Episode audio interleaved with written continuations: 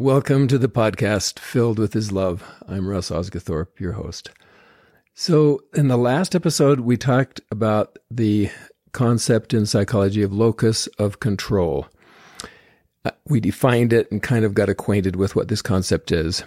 So, if you haven't listened to that one, I recommend it. But today, I'd like to talk about how locus of control affects the marriage relationship. Locus of control affects all relationships, and we're going to take them one at a time and just kind of break them down into smaller chunks.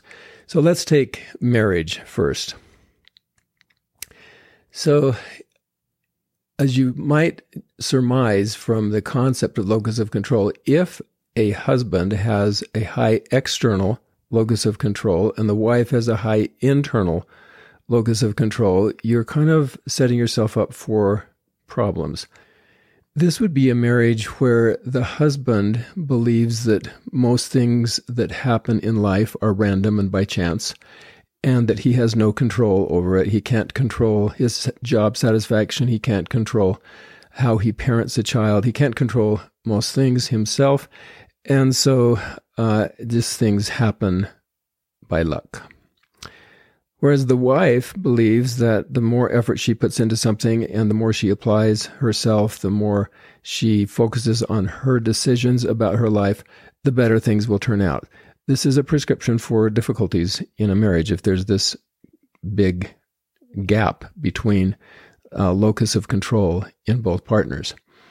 So uh, two researchers, Lee and McKinnish, they researched couples over time and found that internal locus of control is linked to marital satisfaction. Okay?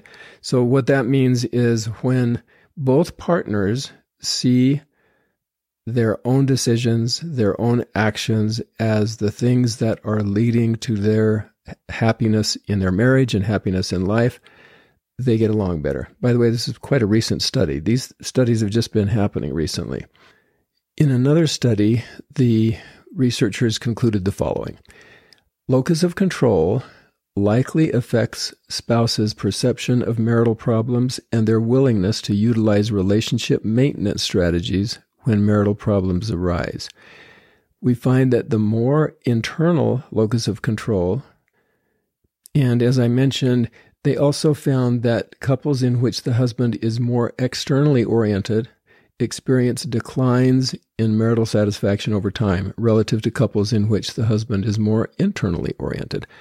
So, again, the locus of control for both spouses is very important and impactful on the quality of the relationship, the marriage that they have.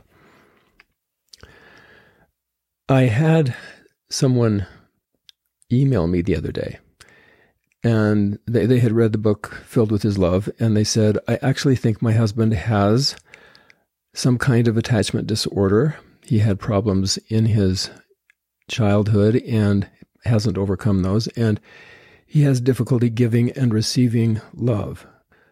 Her comment made me think that LOC, locus of control, has a lot of close relationship with attachment theory. In other words, so when a person has a high external locus of control, in other words, they believe that random events and outside forces cause them to feel the way they feel and um, cause their events in their life to turn out the way they do.